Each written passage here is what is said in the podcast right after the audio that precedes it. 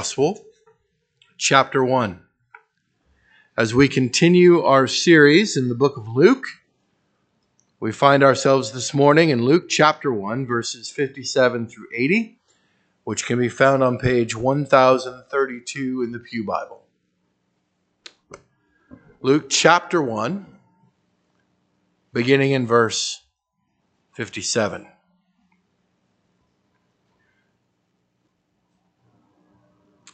Now the time came for Elizabeth to give birth, and she bore a son.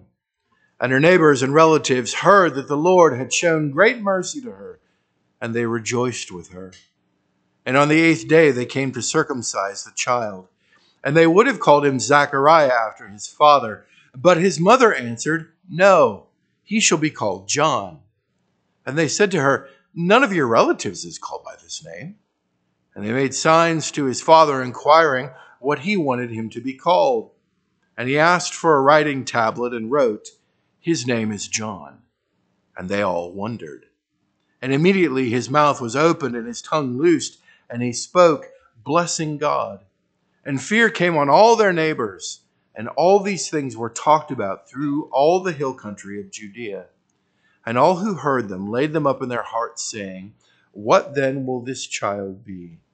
For the hand of the Lord was with him.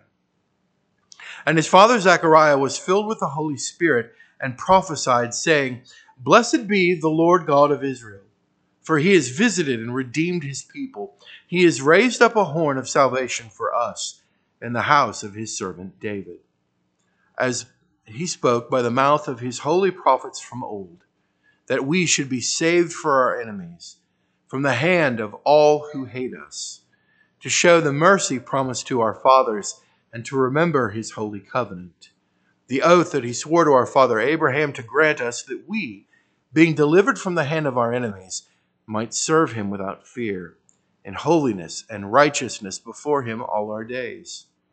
And you, child, will be called the prophet of the Most High, for you will go before the Lord to prepare his ways, to give knowledge of salvation to his people and the forgiveness of their sins, because of the tender mercy of our God whereby the sunrise shall visit us from on high, to give light to those who sit in darkness and in the shadow of death, to guide our feet into the way of peace.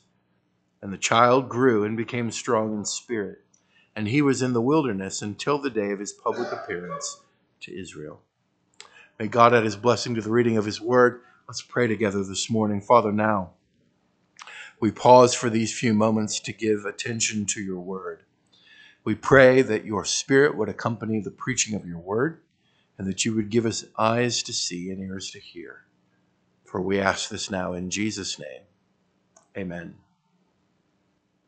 Who, what, where, when, and why? This morning, I want us to take the five W's and apply them to our text. The who, of course, is Zechariah the aged priest and godly man, who is not only mute, but we think probably deaf for nine months since he did not believe the announcement of the angel Gabriel relating to the birth of his son. This Zachariah now finds himself unexpectedly as a new daddy. The what is both the unlikely birth of Zachariah's son but also the circumcision of that son. Elizabeth was well past childbearing years, but lo and behold, a son is born to this elderly and righteous couple. Where is the Judean hill country? It was the backwoods of what was notoriously a backwater nation. The Romans only paid attention to Israel to the extent that the turmoil and political unrest created them problems and headaches. When is not just the birth of the child, but also the eight days after the birth of the child when he was presented by his parents, both to be named and also to undergo the covenant symbol, namely circumcision. Well, those are all easily answerable enough. It's the fifth W the why. that we want to give our attention to this morning. It's the one that we want to consider as we think together about what Luke is telling us. Now, Dr. Luke, who is a skilled man of letters, will tell us why, but he does so subtly. He does so using a term that's very prominent in the Old Testament. And because it's prominent in the Old Testament, we're prone to miss it. We're prone to gloss over it. We're prone to just sort of move along and not carefully consider the why as it relates to both the birth and the circumcision of John the Baptist. Well, on page five in your bulletin, you'll see an outline for our time together. And there you see the big idea in one sentence what we hope the sermon is about. Now, I'm going to be honest, the big idea stinks. Some weeks they're great, they read like a Chevy commercial, other weeks they're atrocious. This is one of those. As recipients of God's blessing, God's people bless God and others. Okay, but we're going to roll with it. So here it is. First, what's in a name? What's in a name? The text records for us two amazing events. Here is a woman, and it's interesting, earlier in Luke's gospel, uh, it's literally translated, an old age had come upon her. She was beset, as it were, with old age. And there are many of us in the room, we talked about this in Sunday school. You know, when you look in your rearview mirror and you yawn and you hurt your neck, you know that's the point in which old age has beset you. Old age is coming your way, and that's certainly true not only of Elizabeth, it's true of Zechariah. And yet, the word tells us that this baby has been born. Now, childbirth then and now is both painful and dangerous. But God delivers Elizabeth through, in her old age, through the occasion of delivering her son into the world. And not only is he born and born safely, but he's going to be circumcised. His parents are going to present him in order that he could undergo the covenant rite, stating that he is a part of the visible people of God. And in verse 58 of our text for this morning, we get our first glimpse of why. Why is God doing this? Why is God blessing an aged couple with a son? Look at verse 58. And her neighbors, and relatives heard that the Lord had shown great mercy to her, and they rejoiced with her. It is that term mercy, or in the Old Testament, the word hesed, covenant faithfulness. God is showing his covenant faithfulness to Elizabeth, to Zechariah, but he's also showing his covenant faithfulness to Israel and to all of mankind, as we're going to see. Now, I said in the introduction that we thought that Zechariah was not only mute, but probably also deaf. And we get that because in verse 62, we're told that they have to make signs to him, inquiring what he wanted him to be called. So, in other words, apparently he couldn't hear the conversation. They had to make signs to him to get him to understand what was going on and just how the, the kind of insanity that his wife was proposing that he be called John. And it's interesting because uh, this this is a very very significant occasion. This is a who gets to name the baby is a big deal. It's a big deal because names carry particular significance, not just to the extent that it's a family name. Our children are blessed or cursed with family names. Gabrielle has the same middle name as her mom, who has the same middle name as her mom's cousin. Was she named after somebody too? So we have three folks in our family who have a misspelled middle name. It's Diane, spelled D I capital A N N. It's misspelled. I digress. Nathaniel has family middle names. In fact, we realized he was going to be the only boy So he got two family middle names. He got both of his grandfather's names, and then they both fussed about it later. But names are significant because in the Bible they have a particular meaning. It isn't just that it's a family name and, oh, yeah, we're going to name him after his dad. That's significant. I don't want to diminish that. But in the Bible, names have particular meanings.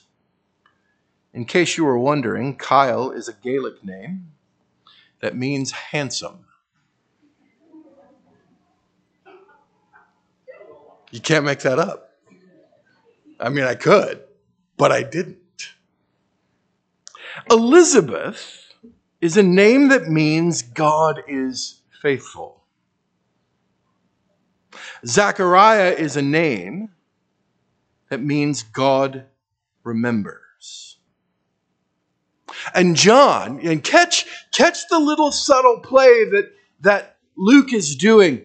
John is a name that means God is merciful. Do you see that? They're rejoicing because they've heard that the Lord had shown her great mercy. And so, what does she name her son? God is merciful. Friends, we've seen that in the first two chapters of Luke, Luke is going to introduce, introduce to us themes that are going to show up again and again in Luke's gospel and in the book of Acts. And what we will see is God's faithfulness and God's remembering and God's mercy. And all of those things, God's faithfulness, God's remembering, God's mercy, all of those things are going to come together in the life, in the ministry, and in the death, and in the resurrection of the Lord Jesus Christ. What's in a name? In this instance, we see the faithfulness and the remembering and the mercy of God. Secondly, we need to bless the Lord and know why we are blessing the Lord. It's interesting, isn't it, that in our cultural liturgies that we sort of have in kind of uh, nostalgic Americana, uh, we're often prone to ask God to bless us. Think of the song by Irving Berlin. Think of the song by uh, Lee Greenwood. God bless the USA. God bless America. And one of the differences, I think, between the new covenant people of God and those who would claim to be Christian because they're not really anything else is that the new covenant people of God understand that one of our obligations as God's people is to actually bless Him and not merely ask Him all the time to be blessing us. It's interesting, isn't it? That when God doesn't do what we think He should after we ask Him to bless us, we get a little irate. We get pretty miffed. But Luke takes this idea that it's just a one way street and he turns it on its head.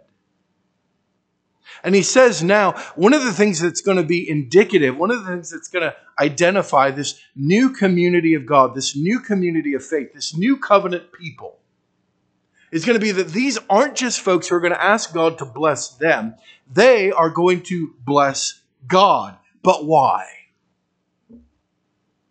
Now, there are simple answers to that question. I mean, if you woke up this morning, you should bless God. If you have air to breathe and you can actually breathe it, you should bless God. I've been, uh, I visit every Wednesday afternoon. I go see Lee Blumker. Uh, she's in a memory care unit. If you can remember your name, you should bless God. But the text goes beyond just those kinds of common grace things and gives us particular reasons why we ought to bless the Lord. I want to give you four of them. They're not in your bulletin, you'll need to write them in. The first is in verse 68 we should bless God because we have been redeemed. Blessed be the Lord God of Israel, for he has visited and redeemed his people. Now it's interesting. Uh, Zechariah is here using what is called the prophetic past tense. He's acting like it's already been done, but it hasn't. Jesus has not yet been born into the world. He has not yet gone through his passion, his crucifixion, his resurrection, and his ascension into heaven. So this work of redemption is ongoing. But Zechariah, trusting in God's promises, trusting in God's word, is going to speak as though not only is it already done, but it's past tense. He's already done it. He has visited and he has redeemed us. Now, redemption is a financial term. It means to buy something back. Think about an ancient pawn shop you would go and redeem whatever item you had put into hawk. You could get it out, you could buy it back. That term then has a very interesting and colorful history in the Old Testament. It's first used when God speaks of bringing Israel out of bondage in the land of Egypt. He redeemed them. He did so through his might and through his strength. We see it again in the book of Ruth. It isn't just property that needs to be redeemed, as Boaz sits at the city gate with Mr. So and so. Ruth herself needs to be redeemed. And so when Boaz gains the land, he not only gains the land, but he gains Ruth. And the great, uh, the wonderful part of that story is Mr. So and so wants the land, he doesn't care about Ruth. Boaz wants Ruth, and the land is just a bonus. It's also then used in the book of Hosea.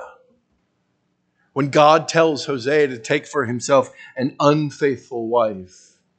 And we're told in Hosea chapter 3 that there comes a point in time in which uh, the wife has accrued, uh, interestingly enough, she's accrued debt uh, through her unfaithfulness and she's to be sold at auction to pay off her debt.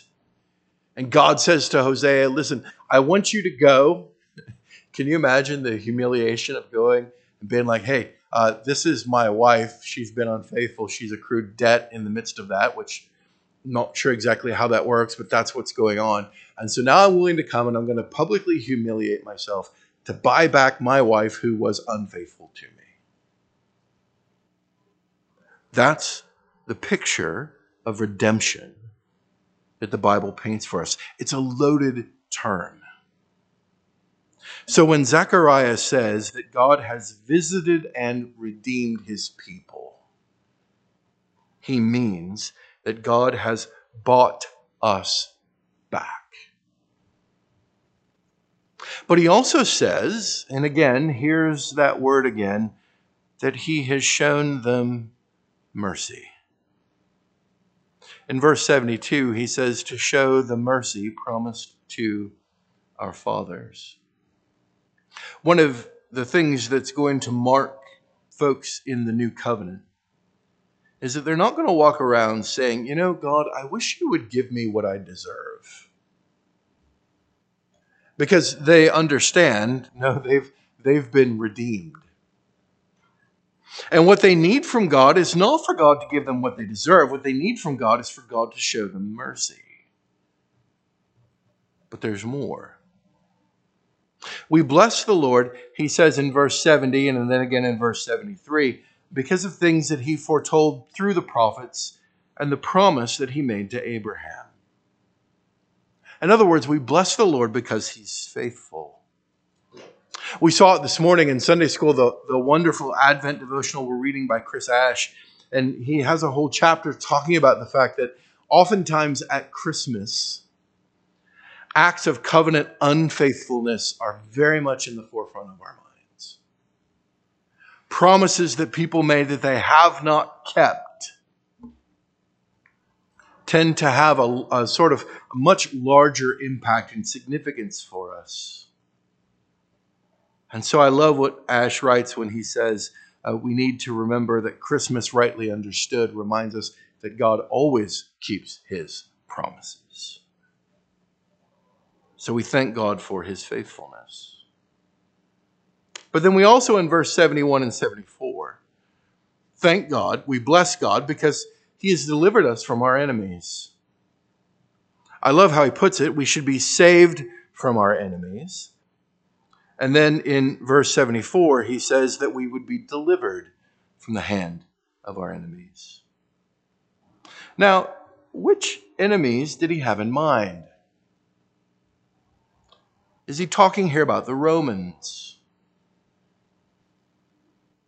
There was a very interesting book written several years ago about the Civil War. It was written by a guy named Mark Noll, who's a church historian. And Noll points out the basic thesis of the book is that uh, the Civil War, among other things, was a great failure of public theology in the United States. And he points to things like both sides held national days of prayer and fasting. Both sides called upon God to help them and give them successive arms as they battled against their evil cousins to the north or to the south. Who are the enemies? If you grew up when I did in the uh, 70s and 80s, well, the enemies were obvious. It was the Soviets. It's changed now, hasn't it? We're not, I mean, we're still sort of worried about the Russians. They're annoying. But it's kind of radical Islam. That's, that's the enemy, right? Well, again, in, in the, the wonderful Advent devotional we've been reading, Ash reminds us that no, our enemies are threefold the world, the flesh, and the devil. That those are the enemies that God has delivered us from. This is not Zechariah praising God that his Messiah is going to come along and kick out the Romans. Now, Jenny read for us this morning Psalm 110 which is a messianic psalm. And there, indeed, it's promised that the kings of the earth are going to be destroyed, that God's people are going to be set free. But that's not a hope and an expectation for the Messiah's first coming. It's rather a hope and an expectation for the Messiah's second coming. And so, friends, this season, we don't just sit around and and uh, bask in how much God has blessed us. He has. But this is the season in which we pause and we bless the Lord. And we bless him for very particular reasons because we understand that in sending his Messiah, he has redeemed us and he has shown us mercy and he has shown faithfulness to his promises and he has delivered us from our enemies. And there's coming a day in which he will do so even more so. Thirdly, then, we bless others in the Lord's name. We bless others in the Lord's name. Zechariah's song, the Benedictus, taken from uh, the first word in Latin, the blessed be the Lord, is Benedictus in Latin. Uh, we bless others then in the Lord's name. Now it's interesting because yet again, this time in verse 78, particular word is going to show up. You see it? Mercy. So in the three major parts of our text, right, in the in, in the introduction or the part in which uh, we're told the kind of narrative and we're told what's happened, the neighbors and the family understands this is God showing mercy to Elizabeth Zechariah in his prophecies, he's talking about what the Lord has done. As he's blessing the Lord, talks about the mercy that God has shown them. And now, as he turns his attention and he begins to bless his infant son, he does so in verse 78 and says, Listen, your ministry, what you're going to do, what you're going to be about, is fueled by and driven by the tender mercy of God. Why is all of this going on? Why is all of this happening? Why is Zechariah singing? Because God is a God who shows mercy, He shows Hesed.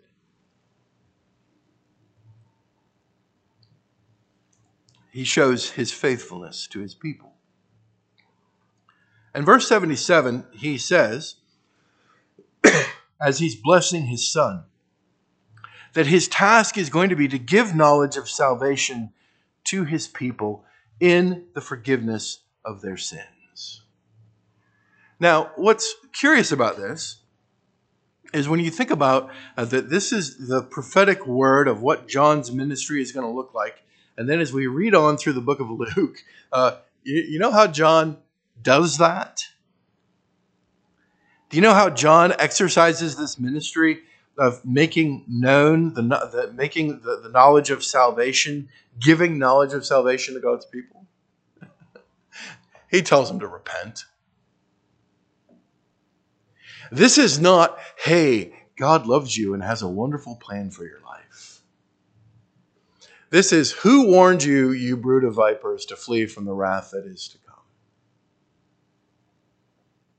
See, John wants them to understand, they need to understand that knowledge of salvation is not that big a deal if you don't really think you need to be saved.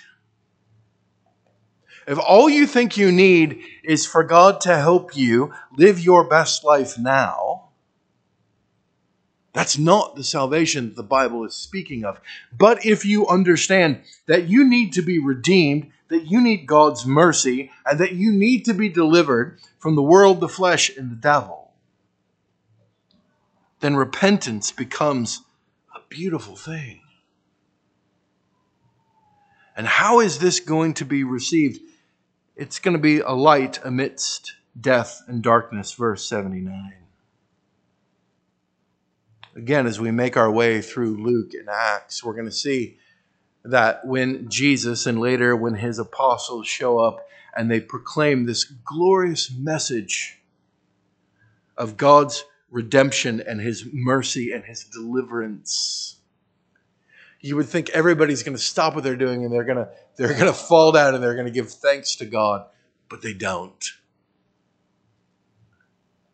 They don't fall down and worship. They look for a rock. And they gather a mob. And they seek to persecute those who are bringing the light into the darkness. Why? Because as Jesus tells them, there are going to be those who hate the light and they love the darkness. Friends, when we bless others in the Lord's name, don't be surprised if it's not received well. Don't be surprised if your blessing sounds to them at best awkward, maybe a bit aggressive, or at worst, it's going to sound not like a blessing, it's going to sound like words of hatred or a curse. covenant faithfulness.